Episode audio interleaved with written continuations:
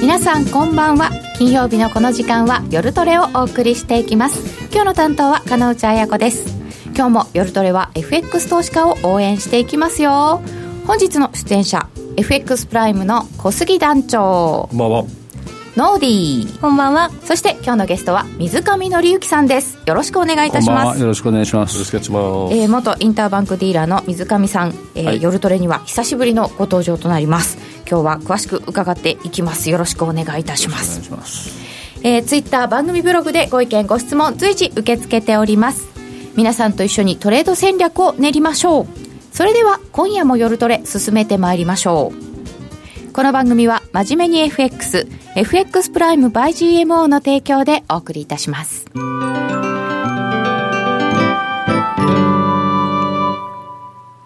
さて、えー、足元、全然動いてないよというお話がさっき、個人投資家さんの動向を伺いましたけれども、えー、明日、フランスの大統領選挙、イギリスも総選挙があるということが決まったということで、まず今日は欧州から現地レポートを入れていただきたいと思います。松崎よしこさんとお電話がつながっております。よしこさん。あ、もしもしこんばんは。こんばんは。よろしくお願いいたします。お願いします。今、ロンドンにいらっしゃるんですよね。もちろんおります。ロンドンお昼。お昼ちょうど今1時半、午後の1時半でお腹が空いた頃です。そうなんですね。えー、そちらも話題満載だと思うんですけれども、はい、まずはフランスのことから伺っていきたいと思うんですが、この大統領選挙、今のところどういう見立てになってるんでしょうか？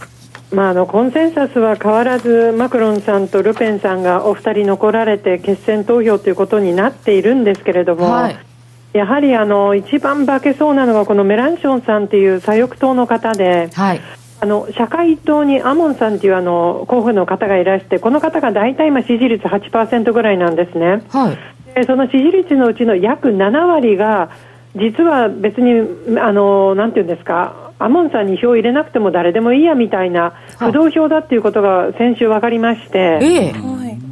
万が一このメランションさんのその不動票が同じ左側のあのあごめんなさいアモンさんの不動票がメランションさんに乗っかっちゃうと、メランションさんのあいきなり支持率25%っていうマクロンさん抜いてしまうんですね。1位になっちゃうんですか、うん、なっちゃうんです。25.8%ぐらいまで上がりそうで。であの英国のエコノミストというあの経済誌、私いつも必ずこれ読んでるんですけれども、はあ、そこがやはりその不動票の部分の上乗せを非常に気にしてまして、いきなりなんかあの、ルペンさんの大統領になる確率をいきなり1%まで下げてしまっているという、なんかもう、なんか非常に極端な分析が、もううぞうむぞうの分析が流れてて、何を信じていいのかわからない状態です、今。あそうなんですね、ルペンさんをいきなり引き下げたけど、うん、メランションさんが上がっちゃうみたいな。上がっちゃう、でこれあの、本当に覚えてるのが、あのクリントンさんとあのアメリカの昨年の大統領選挙で、はいはい。やはりその前日とか前々日にクリントンさんが勝つ確率98.1トランプさん1.9っていう数字私もうノートに書いて覚えてるんで、うん、トランプさん1.9の人が勝ってしまってるっていう部分が非常になんか嫌だなという。そうですよね。っていうことは、そのルペンさん1%だって勝たないとは言えないし、はい、えー、フランスのやはり友達が結構これ、頑張っちゃうかもしれないよっていうのを、なんかメッセージを送ってくれて、えまあ、やっぱり住んでる地域でだいぶ変わるので、例えばパリの人と話すのと、うん、あのあの彼女のルペンさんの支持率の多いいわゆる国境近くの方とはだいぶ変わるんでこれもちょっと温度差を引かなければいけないんですけれども正直言って全員大体20%挟んでなので変に色眼鏡で見ずに結果をそのまま受け止めようとそうです、ね、そういったポジション取ってるんですけれども、なんかちょっと怖いですね、自分でも。ね、トランプさんの時もなんか地方によって違うとかいろんなこと言いましたけれども、結局こうなって、はい、でもその反応なんですけれども、足元のユーロ、はい、ここからのその選挙を挟んでのユーロの見通しっていかがですか？あの綺麗に分かれてまして、例えばもうなんだかんだ言ってもマクロさん勝つよ、それでユーロ大体1.10から1.11。それに反して、いやいや、こればっかりは分かりませんと、万が一メランションさんとルペンさんという、いわゆるなんか驚きの2人がもし決選投票に行くようなことがあれば、もうユーロはパリティ割りますということで、だいぶ意見が分かれてるんですけれども、一応、超目先の部分を見ますと、はい、IMM シカゴ通貨先物で、ポンドはほとんど史上最大のショートが溜まっているので、はい、何かニュースが出ればすぐショートカバーで上がりやすいんですけれども、ユーロに関してはこの前ほとんどゼロになって今ちょっとだけショートができているので、まだまだある意味で言えばショートになる余地が残っちゃってる部分、何かショック下落っていう部分は怖いなっていうふうに思ってます。そうすると、ユーロに売り余地があるよっていうことですよね。少なくとも IMM 見る限り私はそういうふうに判断してます。まだだからみ皆さんがこう先読みをして仕掛けてはいないってことですよね。なんですよ。あの投資家さんはかなりあのオプションでヘッジされてますけれども、実際のあのリテールの方たち、例えば私がトレードしてるイギリスの FX 会社ではまだユーロトントン、ロングだったのがちょっと切れたぐらいで、まだショートにはなってないんですね、その対ドルですけれども、申し訳ないです。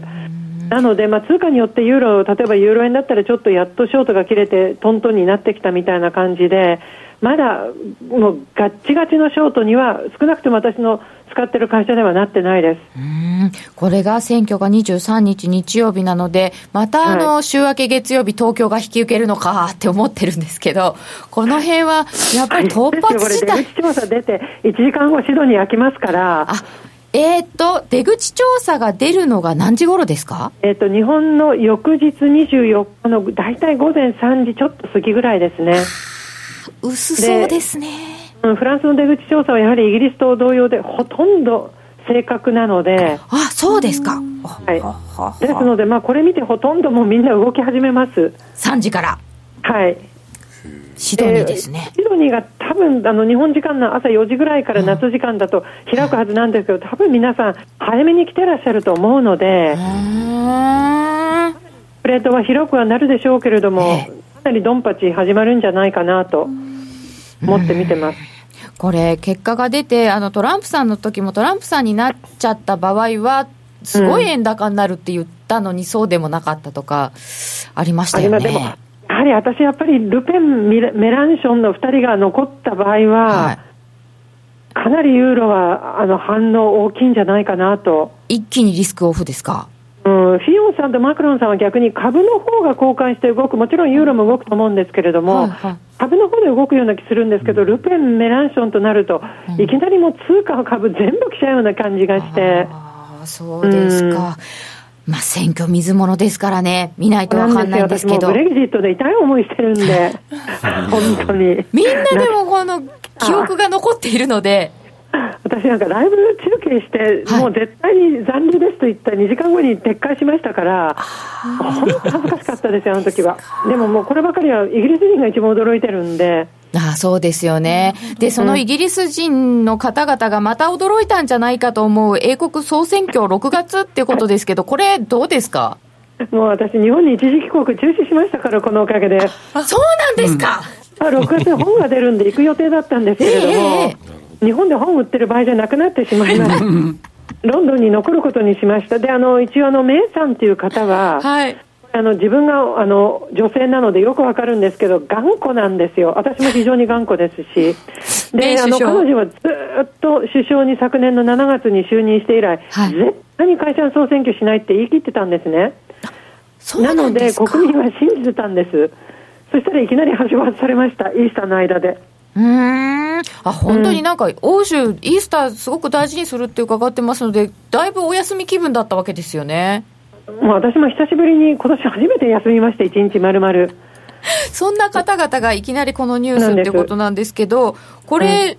うん、まあ、今回、相当大きな決断ですよね、絶対やらないって言ってたメイさんが選挙するこれはもう、あくまでもブレグジットを見込んでの解散総選挙にもかけたっていう感じで、はい、あのいろいろ理由はあるんですけれども、一番はやはり今、保守党の人気が非常に高い、メイさんのいる保守党の人気。労働党のコービンさんという党首がもう全くだめなので、はい、どうしてもあのいわゆる保守党に人気が集まってしまって、1983年のマギー・サッチャーさんの2度目の当選以来の差が今開いてました、保守党と労働党の人気の差が。そうですか。うん、このまま、もし本当にその通りの投票になると、はい、現在331議席なんですね、650のうちの、はい、ギリギリ過半数なんですけれども、大体392から400議席獲得できるっていう計算になるんです。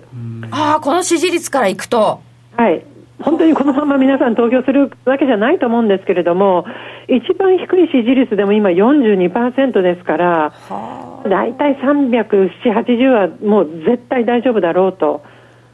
と議席はかなり増やせる。ある意味、まあ、メイさんのやり、悪い方すればやり放題ができるみたいな。うん、そうすると、でも、ハードブレグジットになるんですよね。一応私はそうに思ってるんですけど、逆を言えば、彼女は一応今のところハードだ、ハードだって言っといて、はい、最終的に銀行、もちろんあの銀行はあの移ってしまうんですけれど、その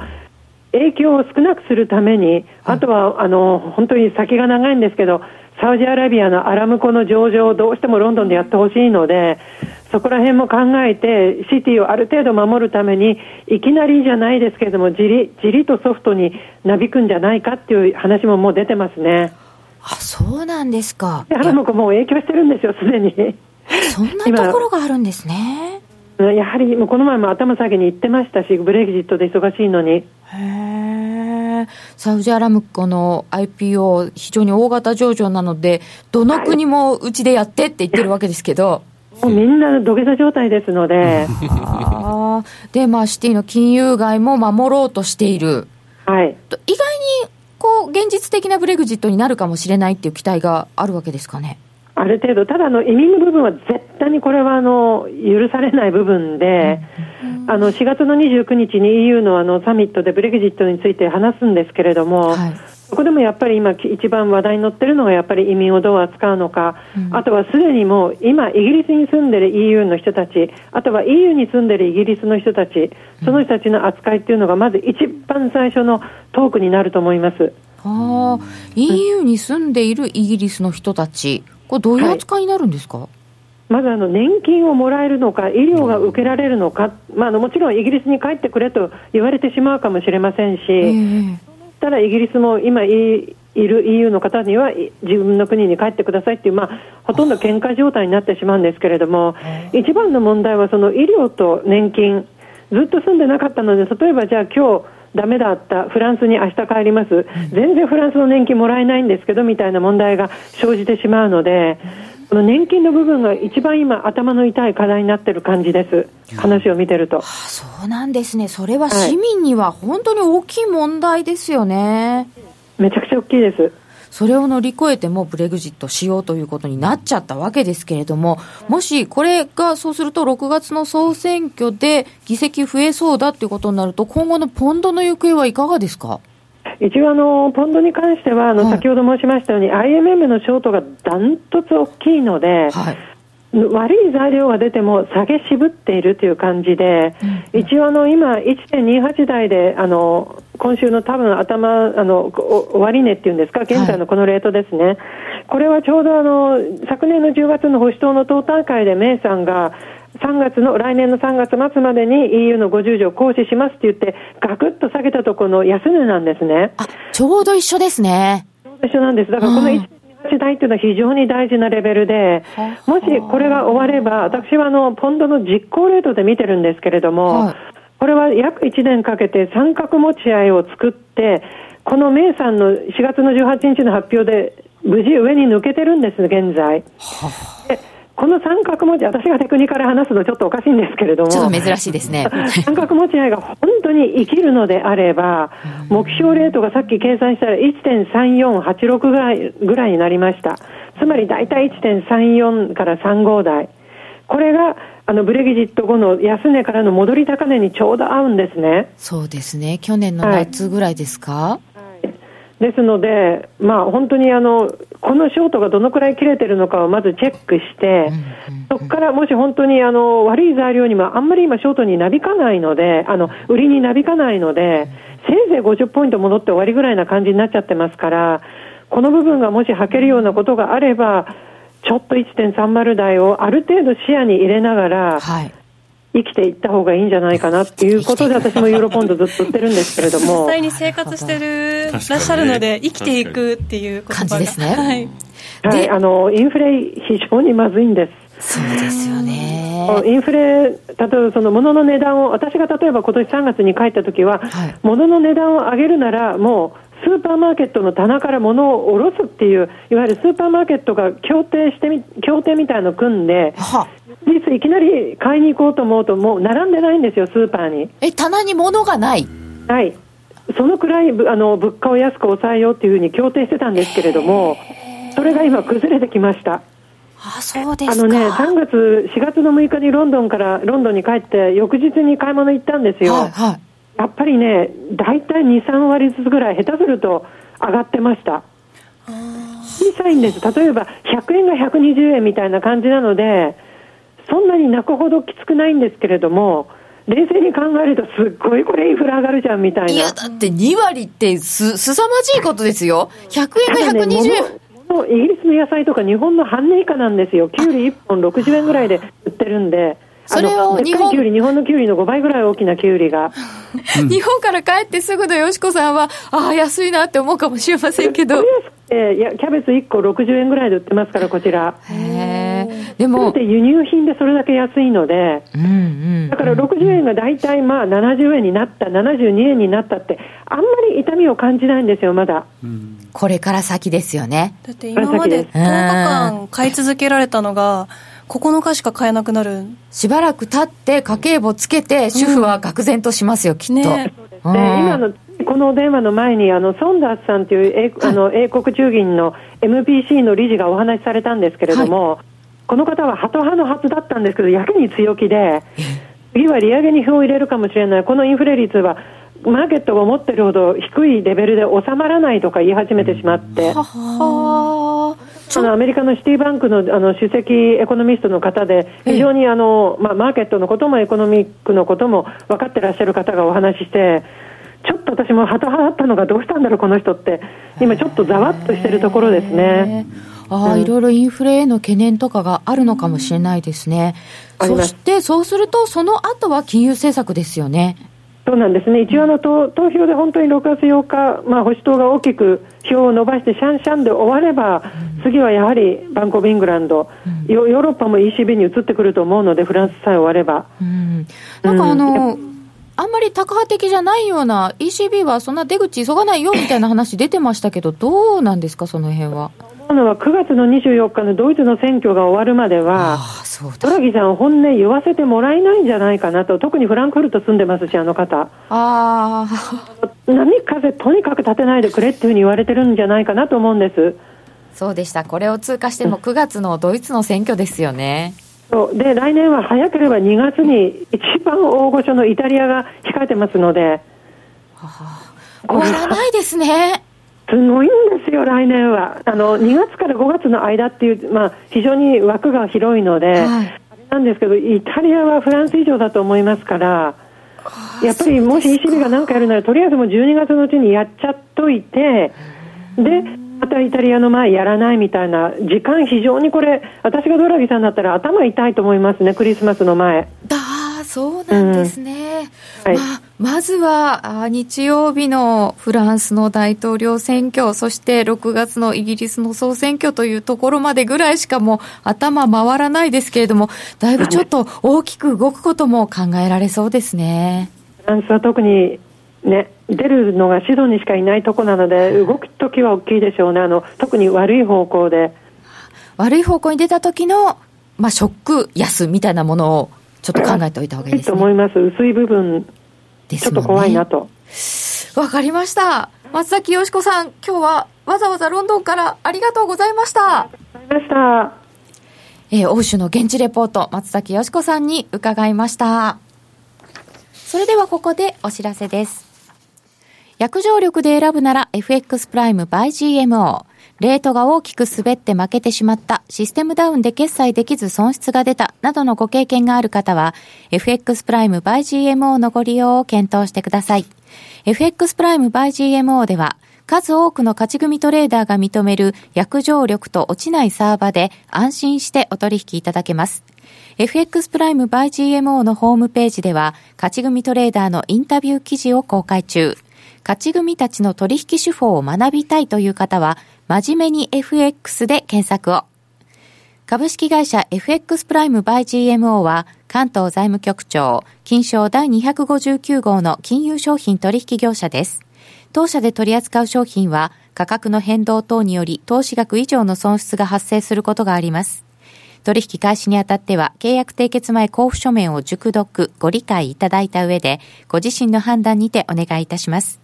詳しくは、契約締結前交付書面等をお読みください。日本を代表する宗教学者木野和義さんが説いた昭和の名講話集消防現像に学ぶ CD 版好評発売中。難解と言われた道元禅師の教えが分かりやすい木の節で今鮮やかによみがえります。お値段は税込1万6200円。送料が別途かかります。お求めは0335954730ラジオ日経通販ショップサウンロードまたはネットショップサウンロードまで。聞き手の心に語りかける説得力のあるナレーションを学ぶ。響きの良い美しい日本語で話せば思いは自然に伝わります。言葉の素晴らしさにさらに磨きをかけてプロのナレーターにチャレンジしてみませんか？ラジオ日経 CM 番組ナレーターカレッジでは第55期6月生を募集中スタジオでの無料体験レッスンにぜひ一度ご参加くださいお問い合わせはナレーターカレッジをインターネットで検索ホームページからどうぞここからはゲストコーナーです。本日のゲストは、夜トレ久しぶりのご登場、元インターバンクディーラーの水上則之さんです。改めましてよろしくお願いいたします。えー、今、あの、現地レポートをしていただいたんですけど。衝撃の、衝撃のレポートですよね。どう、どうですか？うんいや僕はどちらかというとその政治がうんぬんではなくてその業界的なその、もう今ヨーロッパの銀行もうちょっと本当にだめになっちゃってるんで、ええ、まあ、それからいくとなかなか動けないんじゃないかなっていうのは本音ですちょっと思ってるんですよね。あそうですかななんでかっていうとですねやっぱりそのもう2008年ですからずいぶんになりますけれどもリーマンショックからですね結局ヨーロッパにこうかなり痛めつけられて、で今はもうコンプライアンスっていういわゆる法令遵守があかなり厳しくなってて、でもう本当にメールからあ電話から全部コンプライアンスにチェックされてですね。何も本当にできないというかかなりビビあの担当者たちがビビってるっていう状態なんですね。でなおかつその規制っていうのがありまして、えー、一番あるのはコード・オブ・コンダクトっていうその規制の本があって教科書みたいなのがあってですね。でそれにもう今トレードしていいそのやり方っていうのも全部こと細かに書いてあるんですトレードのやり方うん、だから例えばお客さんのね注注文を利用してやっちゃだめですよとかね。ストップロスの付け方はどうしなさいよとかそれも全部書いてあるんです。逆に今までは細かく決まってなかったまあ、ね、そこまでは細かくなかったもっと緩かったんですよ。でそれはもうその特にリーマンショックの後ですね。銀行批判がむちゃくちゃ出ちゃってですね。銀行に好き勝手にやらさせてはいけないと。ということで、もう一時はあのイギリスの銀行のディーラーのボーナスっていうのは国会で決めたぐらいですよ。あそうなんですか、うん、そんなになんか銀行目の敵にされてたんですそうそうそう。ですでまあ相変わらずされてはいるんですけどね。でで、まあ、そういう状態ですからリストラも起きてると、うん。うん、いうことで結局もう、まあ、業界とか特に銀行は動けないと。という状況の中で果たしてどこまで動けるのかなと、まあ、去年の暮れに一時1.03までえー、ユーロは下がったんですけれども、はい、でも結局下がりきれないで戻ってきてると。で、もっと振り返ってみると2015年の2月以来もう2年以上ですね横ばいを続けてるんですね。ちょっとユーロドルの週足を持ってきていただいているので、ご覧いただきたいと思います。ユーロドルってもうちょっと動いてるもんだと思ったんですけど、全然動いてないんですね。そうなんですね。あのその前2014年からですね、はい、えー、の4月からですね。えー、ECB の追加緩和のが示唆されてですね、はいでそこから3400ポイント急落したんですけれども、ここはすごい、はい、でその後2015年からですねもう1000ポイントレンジでずっと来てるんですよ。だから本当になんか今、やる気がなくなってて、それこそ先ほど松崎さんがご指摘のように、えー、しかも IMM の直近のポジションにしても、もう1万8000枚ぐらいしかない、ショートはないような状態なんですね。ないんですね。うん、だからこうあの、要するに全然動いてないような通貨なんで、うん、関心がかなりこう、それちゃってるんじゃないかなっていうのは、私の正直なところなんです。で、それに比較級としてあるのがドル円なんですね。ドル円の週足を見ていただくと分かるんですけれども、えー、ドル円はですね、同じ期間でドル円を同じ期間、はい。見ていただきましょう。えー、はい。ドル円はですね、はい、この約2年間振り返ってみますと、動いた幅がですね、上下の幅が25円ぐらいあるんですね。で上下、えっと、25円ぐらい動いてまして、はい、でその上、非常にうねりも大きくてですね、えー、伸ばすともっと動いてることになるわけですね。あそうですよね、ね結構だから先ほどのユーロドルのに比べると、かなりこのダイナミックな動き方をしてるんですけれども。同じ時期のデータとはこれで25ポイントぐらいですか？25円ぐらい、ね、あ25ポイント2500ポイント。2500ポイントですね、うん。2500ポイントですから2.5倍2.5倍ですね、うん、2.5倍あると。ということで、今、関心がかなりドル円に移ってるのと、それからその世界の中でリスクを取ってる人たちが、のかなり変わってきてるんですね。はい。えーまあ、さっきのその銀行批判のあったヨーロッパみたいに、もう本当に動かなくなっちゃってるところに比べてですね、いまあ、未だにまあ米系ファンドは動いてるんですけれども、はい。それと同時に日本がかなり動いてると、まあ、これ、奴隷にまさに出てるんですけれども、でそれをもっと見てみますと、日本でも銀行はだめなんですよ。で、誰が動いてるかというと、個人投資家なんですね。日本の個人投資家ですか？そうですね。でまあ、あとあえて言えば、中国の人民銀行という中央銀行が、まあまあまあ、ちょっとオプション絡みで動いてるみたいですけれども、そうなんですね、えーでも、まあ、いわゆるあの FX という意味では、えー、日本の個人投資家というのはかなり動いてます。あの世界全体の個人のお割合の中で大体5、6割は日本が占めてると。ええー、世界の半分から半分以上ぐらいを日本勢が占めちゃってる。だから今、日本の、日本じゃない、あの在東京の、えーまあ、外銀、法銀含めてですね、一のお客さんはあれですよ、FX 会社なんですよ。はあ、そうなるわけですね。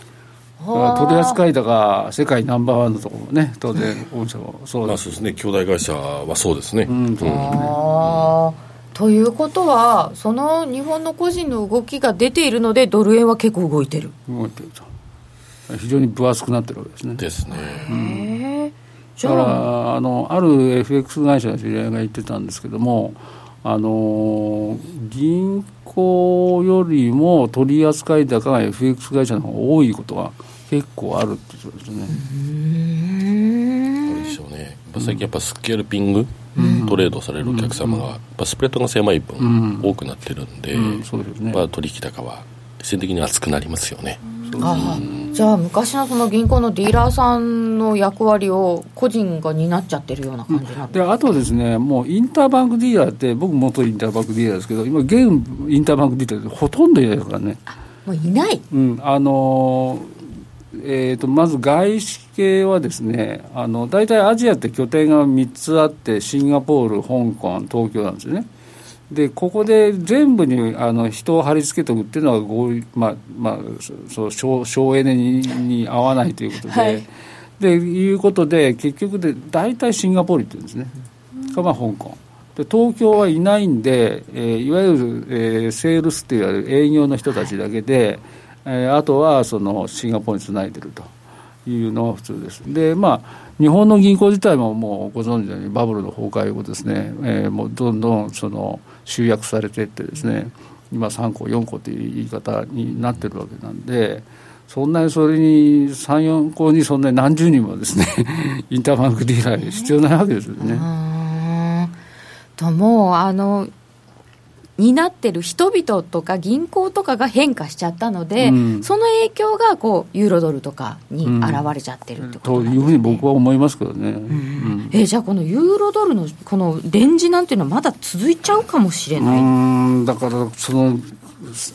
ずっと期待感を持って見てたんですよ正直な話ね。どっかで動いてくれるんじゃないかと思って。でででもですね、全然これやる気ないんですよ、さっきの話ですけど、1.03までいったら、もうこれだったらあ、あと300ポイントでパリティですからね、力を込めてそこはね、攻めてもいいはずなのに、全然攻めきれないですから、だから、これ、だめなんじゃないかなと。でまあ、さっきあの松崎さんおっしゃったように、はい、ポンドドルね、はい、これちょっと月足のチャートをつけておきましたけど、ポンドドル、月足ポンドドルは、確かにシカゴ IMM のポジションもですね10万枚を超えてまして、もうユーロより全然多いんですよ。でもう10万枚の今、ショートになってますから、これの買い戻しが、あどっかで起きるんじゃないかなと正直思ってます。だから先ほどのそれこそ保守党がね、はい、あの議席を伸ばしたりとかなんかになったら、バカーンといくんじゃないかと、もう過去1年間、そのブレグジットで売り売りできたマーケットが、そのアンワインドっていうんですけど、いわゆるほのきに入るっていうね、いうふうな動きが出ても全然おかしくないだろうと。だからポンドの方がユーロよりはある意味面白いんじゃないかなと思いますけどね。ポンドは売りづらいっていうことですか、ね、ポンドはやっぱ売りづらいと思うんです。あれだけショートが溜まってると、まあ、1年間売ってきちゃったので、ね、売る人は売っちゃった、売っちゃったってこと。巻き戻しが入っただけでも随分戻る感じですかね。うん、そうですね、これでいくと、どれぐらいでしょうね、さっき松崎さんも1.3いくつとかおっしゃってましたけど、うん、1.34のところ、もうそのあたりなんですかね。であのーあとはですね、ただ、ポンド円を見ると、はい、ポンド円はね、なんかね、あんまり上がる感じがないんですよ。上がる感じがないでだからそういうことになると、逆にやっぱり一番ドル円がドスンとくる可能性があるんじゃないかなと。あやりやすいところいっちゃう、まあ、そうこうしわ寄せがドル円に来るっていうか。いう感じはなんかしますね、まあ、それはこれからご説明しますけれども。はいということでですねあのちょっとその今日の中心の議題であるドル円にお話を持ってきますと、はい、えーと、ドル円の月足のチャートを見てみますとどうかというとこれ、えー、2011年からのあの動きなんですけども、うん、えーと2011年からですねドル円は結構劇的な時期をこの2011年から現在までやってるんですよ。でご存知のように2011年に東日本大震災が、えー、3月11日にあってでそれによって福島第一原発の大事故があってで原発が全部止まってしまってでそのために代替エネルギーとして液化天然ガスを大量輸入したと。でこれによってですねそのに、えー、1965年から2010年だから45年間続いた、えー、貿易黒字が貿易赤字に転換したんですね。で貿易赤字に転換してでこ、えーと、実際にしわ寄せがですねしわ寄せっていうか相場に反映されたのはですね翌年の2012年の2月ぐらいなんですけど突然どれがドドドッと上がってるんですよね。で何が起きたのか全く分からなかったんですけど、まあ、結局その、やっぱり相場ってタイムラグがあるんで、そのえー、震災直後から輸入してきたものに対するドル買いがのしわ寄せっていうのが翌年に出てきた。ということで、ドドっていう上げ方をしたんですね。ででその後今度2012年の10月からのアベノミクスが、はい始まって、でこれに米系ファンドが完全に乗っかったんですね。うんうん、で乗っかってその時ソーロスなんか10億ドル儲けたってことですからね。10億ドル。10億ドル。ドル。今一瞬計算できなくなっちゃいました。ゼロいっぱいありすぎてね、はい、でそれが結局翌年の2013年の5月まで続いてそれで一旦一服したんですねで一服したんですけども、全然下がらないんですよ、横ばい、横ばいっていうかや、やや右肩上がりの状態でなってて、でこれがつまりは貿易収支が赤字だっていうことの、に原因が出てるということですよね、だから要するに恒常的にドル買いが輸入してるってことは、ドルを買ってますから。ドルを恒常的に買ってる状態なんで、こうあのこう湧いてくるように出てくるんで、下がらないと。でまあ、それが続いた後にですね、えー、2014年のですね、えー、14年の10月にあの黒田バズーカ第2弾というのがあってですね、はい、でこれで黒田バズーカでまたぶち上がって翌年の2015年の6月に125円までで結局2012年から上げ始めた相場っていうのは、えー、約50円弱上がったんでね、うん、そうですよ、ね、大相場なんですよ、うん、で愛前後するんですけどもその前年の2014年の7月からですね原油価格が急落しまして、はい、でこれの影響が相場に出てきたのがですね、えー、2000翌年の2016年のお1月、2月ぐらいからですけど、はい、そこから急にドル円がガガガッと落ちてですね、ですね。で99円まで落ちた、うん、でで下げ止まったところで例の11月の大統領選があって、うん、そこから118円まで上がってで上がったんだけどそこからまたシュルシュルシュルと、うん、これ結構その原油が下がったとか貿易赤字になったとかっていうのはタイムラグを持って出てくるんですね。やっぱそうみたいですね。あのまあ、例えばその輸入にしてもね例えばその業者的に言うとその輸入ユーザンスっていう言葉があってですね要するに物をその輸入してもですねそれをそのお客さんに売って代金もらってからじゃないと当然払えないじゃないですか、そんなフロントで払えないですからだからそうするとそのその間の資金繰りをどうするかっていうと、はい、銀行からお金借りるんですよ。それをユーザンスっていうんですけど。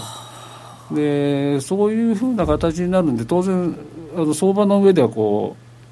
うあのこうずれが出てくるとですね、いうのはあるわけですよね。これあの最近は雇用統計雇用統計って言いますけど昔は貿易統計が一番見られたって言いますけど、うんうんねうんうん、今でもやっぱりその貿易統計っていうのはこうバックグラウンドとして大事、ね、だと思いますよ。あの特にですね今あのアメリカの雇用統計がもう末期的症状になってきてるんですね。でまあ、ああいう指標関係っていうのはどれもそうですけど、結局そのやってるのは投機筋だけなんですよ。で投機筋だけっていうことはその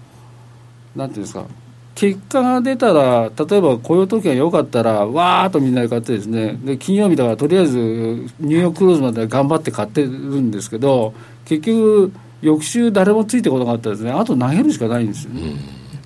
でまあ、今のその雇用統計ってまさにそんな感じになっててもうよくても悪くても上がったら下がる下がったら上がるみたいな感じになってですねもうほとんど意味なないんですよ今。ガチガチで,、うん、で特にあの完全雇用になってきちゃってますから、数字が多少いい悪いでもあんまり関係なくなってるんですね。だから逆に言うと、これからそのトランプさんがですね、はい、やっぱりその通通商関係をこれだけ重視してるんであれば、はい、貿易収支が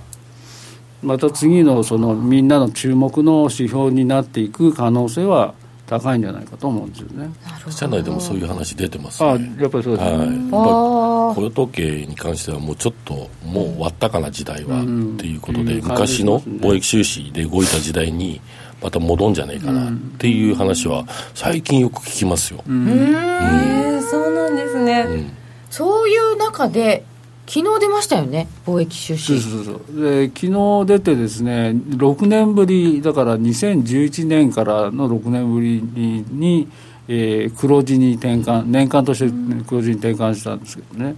だからもう一気になんか4.8兆円ぐらいの黒字になってるんで、えー、一時は12兆円ぐらいの赤字になったんですね。だから、まあ、これを考えると、ドル円の今度、貿易収支自体がですね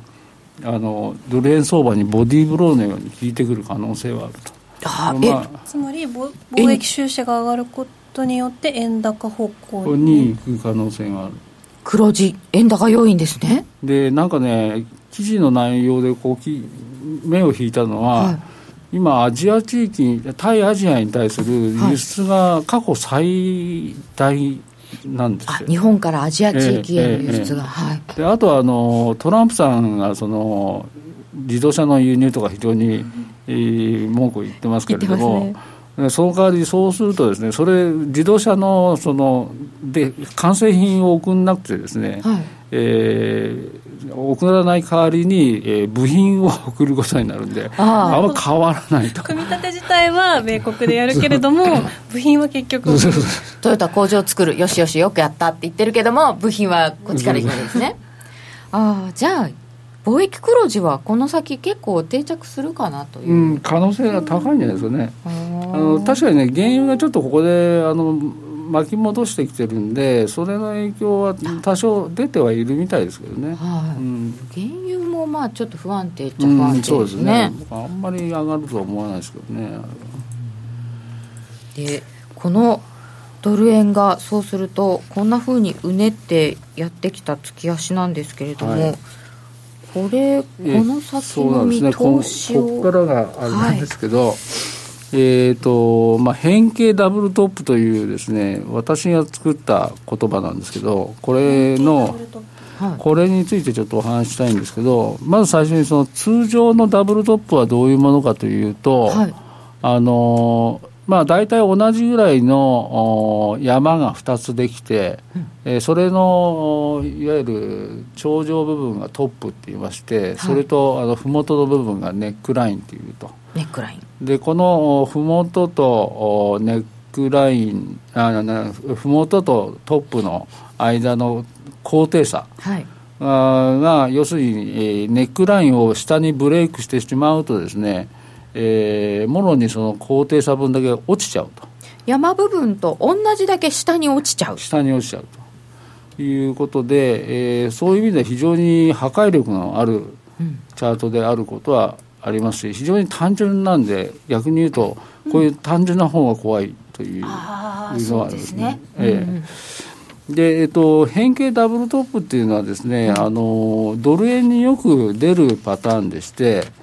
えーまあ、要するに左の山と右の山の大きさが違ってくるんですね。うん、で左の山っていうのは高くて大きいと。で右の山が低くて、えー、小さいというこの2つの山になっています。これは今、今イメージ図ですんで、えーと、右の今、直線で下がってきてる部分っていうのは、実は今、まだ下がってきてるわけじゃないんですけれども、黒いところはイメージですね。イメージですね。はいでこの、えっと、変形ダブルトップはこうやって、えーまあ、ちょうど今100円ぐらいがネックラインになるんですけれども100円ぐらいまで降りてきてとりあえず完成と。でえーと、トップ、この場合、左のですね高い方の山のトップとですね、はい、ネックラインの差あ、これが25円になるんですけど、はい、上が125円ですから、125円とネックラインの100円で、円。えー、25円と。で25円ありまして、このネックラインをですね、はい、あの月足の実体といいまして、ろうそくのあの太い部分でですね、またいでしまうとですね、えー、もろにその高低差25円分ですねドスンと落ちちゃうんですね。もしも100円を月足実態で割り込むようであればその山の分下に行くってことは25円分100円から落ちるんです。ということは、えー、75円。75円。お75円ってすごいことですよね。すごいこと。すごいことなんですけど、うん、ただまあ75円っていうのはですね、はい、実はあの過去にもあったレベルでして、はい。えー、それこそ2011年の10月に、えーとしえー、戦後最安値っていうのがですね、はい。えー、75円の32銭と。そうでしたよ、ね、いうのがあるんですね。同じぐらいまで下がっちゃうってことですか、うん、そうですね。だからまあ、これあのあくまでもあれですよ。あの チャート上の話をしてるだけの話ですけど、ででも要するにあのこういう単純なチャートっていうのは意外と当たるんであんまり無視しない方がいいと思います、ね、可能性としては。僕はあると思いますね。まあ今日明日ってことではないでしょうけども、ね、まあ今のイメージでいくと、はい、まあ100円と100円あたりはあの今年中にはいくと思ってますし年内ですか？年内。で75円はえー、来年じゃないかなと思ってるんですけど。そんな早く可能性としてありますか？うん、か加速度がついてしまうとかなり早いだろうなと思うんですね。でえーまあ、今のはチャートの話なんで、ええ、あの当然、その理由がないといけないですし、それから相場っていうのはその、フローって言いまして、あの資金の流れがないと、うん、あの実際に相場は一方向にはいかないんですね。だからその一方向に行くためには、えー、どんな理由が挙げられるでしょうかと。おまあ、先ほどあの貿易収支の黒字っていう問題もありまして、ただ、まあ、これ、えー、まだ貿易収支自体はですねあの黒字になったばっかりですので、まあ、まだそんなにボディーブローのようには聞いていくのはこれからの話なんで、うん、あんまり主たる理由ではないと思うんですけど、はい、ただやっぱりそのあのですね機関投資家系が怖いなというふうに思ってるんですね。っていうのは、うん、あの機関投資家っていうのは GPIF に代表される、まあえー、あとはあの民間の政府さんとかですね。はいはい。それからあとはあ、まあ、メガバンクなんかもそうですけどもあのこの辺りはですねあの、えー、2014年からですね、えーと外債外国株式にですねかなりそのいわゆるあの配分をですね移したんですね上げましたよねました、はい、一番きっかけは GPIF なんですけど GPIF がもうあのぼ、えー、円債のですね利回りが全然出なくなってしまったんで、えー、その配分を変えて日本株とそれから外国債券と外国株式に、えー、かなり移したわけですね。本当に日本の国債では運用できないですもんね。そうですねでそれで結局、外国株式とか外国債券を GPIF がかなりアロケーションというか、配分を移した結果ですね、はい、他の民間政府とか、あるいはその共済会とかですね、えー、あるいはメガバンクとか銀行とかね、もうみんな移したんですね、右習えで。はい。でこれがどどっと移ったことによって、まあ、当然あの当時2014年ってドル円がまだ上がってる最中だったんで、うん、あの為替ヘッジかけないでとりあえずみんな勝手にやったわけですけれどもまあ、その後こういろいろ相場も動き方も変わったんでその後こうヘッジをかけてるところかけてないところがいろいろ分かれてるんじゃないですね今、うん、でもどっちにしてもすごい額のおその外外門っていうんですけど外国株式外国債券、まあ、これのに伴うですねドル買いポジションができてると。あ結局これ外門に投資した分っていうのはみんなドルを買ったってことですよね、ね、だからこのドル買いのポジションが今度すごいその起爆剤になるというかですねもう大変なことになる可能性を秘めてると思うんですね。うんでもっとあの昔に遡ってみると、はい、そのえー、1990年代にそのバブルの崩壊っていうのがあってですね、まあ、それまであの結構政府なんかリスク商品かなりやってたんですね外債とかなんか、ね、ザ政府とか言われたんですよね。でそれが結局そのまあバブルが崩壊してですね、はい、リスクは取れなくなってえー、っていうか逆にリスクを今度嫌ってですね、はい、みんな円債に移ったんですね。もう何もリスク性は持ちたくない。持ちたくないと。でそれからかれこれ20年間ですねリスク商品から完全に離れたんですね、うん、でそれがとうとう円債で利回りが出なくなったことによってえー、またそのリスクを突然その、まあ、ドル円が景気良かったせいもあってですね、はい、まあ、それで入ってきたと、うんこれだからそういう相場をやったことがない人が買い株買ったりしてるんですよね、ね、もう20年経ってますからまあ経験者っていうのは本当にいたとしてもですねあのもう一握りしかいないだろうなと思いますけどね。だからその怖いのはその確かにポジション的に外、えー、ドル買いが多いのもありますけれども、要するにその担当者たちにですね経験度がですね非常に低いというですねリスクっていうのがあると思うんですね。ですから本当になんかパニックが起きた時に自分で自分の首を絞めるようなトレーディングをしちゃうとかですね、そういうことになると。でまあ先ほどのそのドル円が来年75円っていうのもあながちないことはないと思われるのはそういうそのマーケットでパニックってしまった人たちが出てきた時に起きる可能性が高いというふうに思います、ね、何かあっても自分で対処できなくて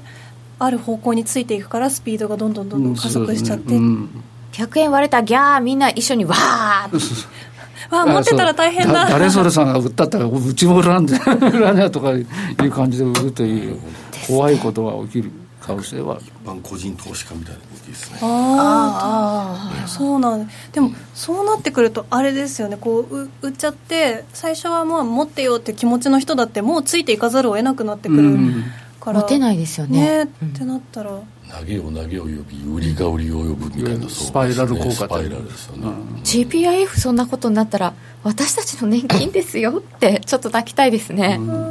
個人年金もね、始まってますからね、そうですよね、で GPIF の会長は去年ですからヘッジもこれからは考えないといけないとかなんか言ってますよね。ってことはそれまで考えてなかったんですよね。ドル円がガーって円高になっていったら今度は株もボロボロになりますね。なりますもんね、うん。うん、デフレ脱却どころじゃないですね。怖いよ、きついでしょうね。75円は。100円でも結構きついと思いますけどね、これ一旦切ったら加速度がついちゃう可能性っていうのが今のようなこうフローの面からもあるっていうことですよね。まあ、あとあの余談ですけど、はい、あのさっきあの戦後最安値っていうあ75円はい。75円32銭ですね。これほんで戦前はどうだったかっていう話なんですけど、はい、物で答えられますよ、はい、はい、1円。1円1ドル1円。明治7年に1ドル1円で始まってますんで、まあ、要するに1円から始まって、え340戦後の終戦後の340円を見た後単に戻ってるだけなのかもしれない。ああこれすごい高野さんの引っ掛け問題みたいな感じで1ドル1円だった時代があるっていうのを聞いたんですけど、はい、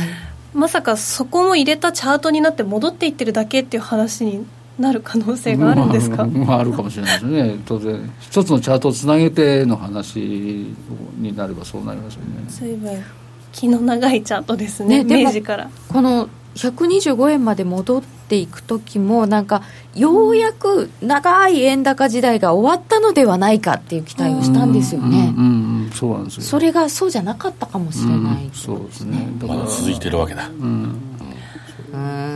そうするとなかなか厳しそうな感じがしますけれども、その時そうすると日本株とかダウとか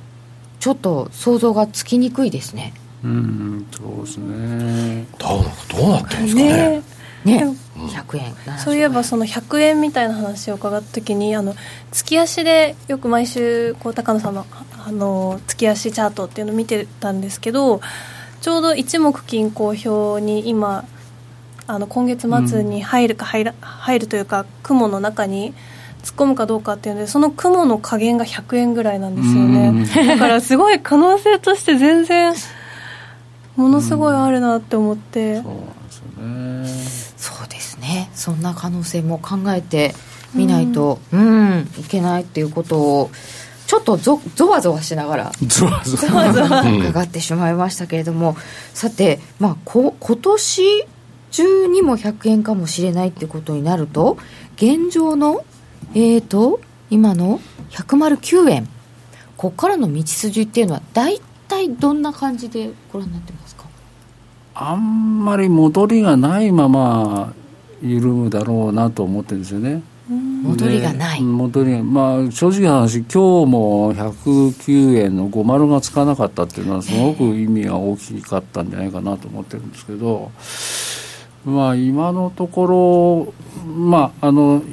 一つ気になるのはですね、はい、去年の段階であの100円接近した時にですね、財務省とかそれから日銀金融庁、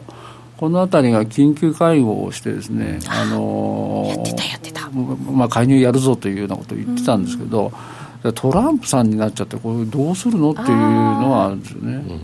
介入ちょっとしにくそうですよね。うん、ですよね。でもでやらないわけにもいかないっていうとどうするのかなと思って。うん、まあ多分あのトランプさんになると思ってなかったんじゃないですかね。うん。うん。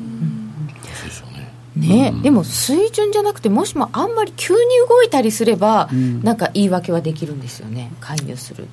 うん、まあ一応そうですね。投機的であればね。投機的であれば。さてこれからちょっと円高への道というのがありそうかなというお話を、えー、両面から伺ってまいりました。フローもあるしちょっとこのチャートも恐ろしい感じということで伺ってまいりました。ドル円について中心に伺いました。本日は水上紀之さんにお話を伺いました。どうもありがとうございました。気になるレースが今すぐ聞ける。ラジオ日経のレース実況をナビダイヤルでお届けします。開催日のレースはライブで3ヶ月前までのレースは録音でいつでも聞けます。電話番号は0570-008460 0570-008460 0570を走ろうと覚えてください。情報量無料かかるのは通話料のみ。ガイダンスに従ってご利用ください。CD 金井さやかの90日で仕上げる TOEIC テストステップバイステップコーチング好評発売中。500分にも及ぶ音声ファイルとボリュームたっぷりの PDF ファイルを1枚に収納。しっかり確実にテストに向けた指導を受けることができます。お値段は税込5400円。送料が別途かかります。お申し込みお問い合わせはパソコンスマートフォンからラジオ日経ネットショップサウンロードまでどうぞ。番組もそろそろお別れの時間が近づいてまいりました。ところで今日高野さんお休みですか？そうなんです。あの高野あのインフルエンザに かかりまして。こんなこんな暖かくなってからそう。インフルかかっちゃいましたが最近やっぱりインフルエンザまた流行ってますもんね。気をつけましょう、うん、気が引き締まりました。介入したら個人投資家の養分になるだけ？北朝鮮問題でドル円は足を引っ張られ続けるあ月間で7円以上のボラが出てる。サイクルを見るといいかも。結構規則的。あ年金もらえないとかの問題じゃなくなりますね。うん。ちょっとねそれだけ動くとなかなか難しそうですけれども、本当気引き締めました。小杉さんからお知らせあります。そうなんです。私あの来週、はい、オンラインセミナーお！一人で初登場ということで、ね、最近会場今年1月から会場セミナーなんかではお話しさせていただいてるんですけど、はい、オンラインセミナーを一人でやるのが初めて今回やるんですよ。ちょっと緊張してました。今すごい緊張がここまで すごい伝わってきます。大丈夫かなと。お申し込みは？お申し込みは当社ホームページから、はい、はい、緊張している小杉団長みんなと一緒に見ましょう。初のですからね。もうだって一度しかないわけですよ。えなんで？人生で。あ初はね。あそうかそうかそうか。そう。そうかまた緊張感高めましたねノーディーね今、ね、うん。困っちゃったなノーディー行ったら？え？応援しに行きます。ということで小杉さんの初めてのオンラインセミナーもぜひ皆様ご覧ください、えー、今日はじっくり水上さんのお話を伺いました。円高の可能性というのもちょっと考えながらすご少し長いチャートを見てみたいなと思いました。それでは皆様とは今日はこの時間でお別れです。延長戦はなしです。また来週です。お楽しみにこの番組は真面目に FXFX プライム by GMO の提供でお送りいたしました。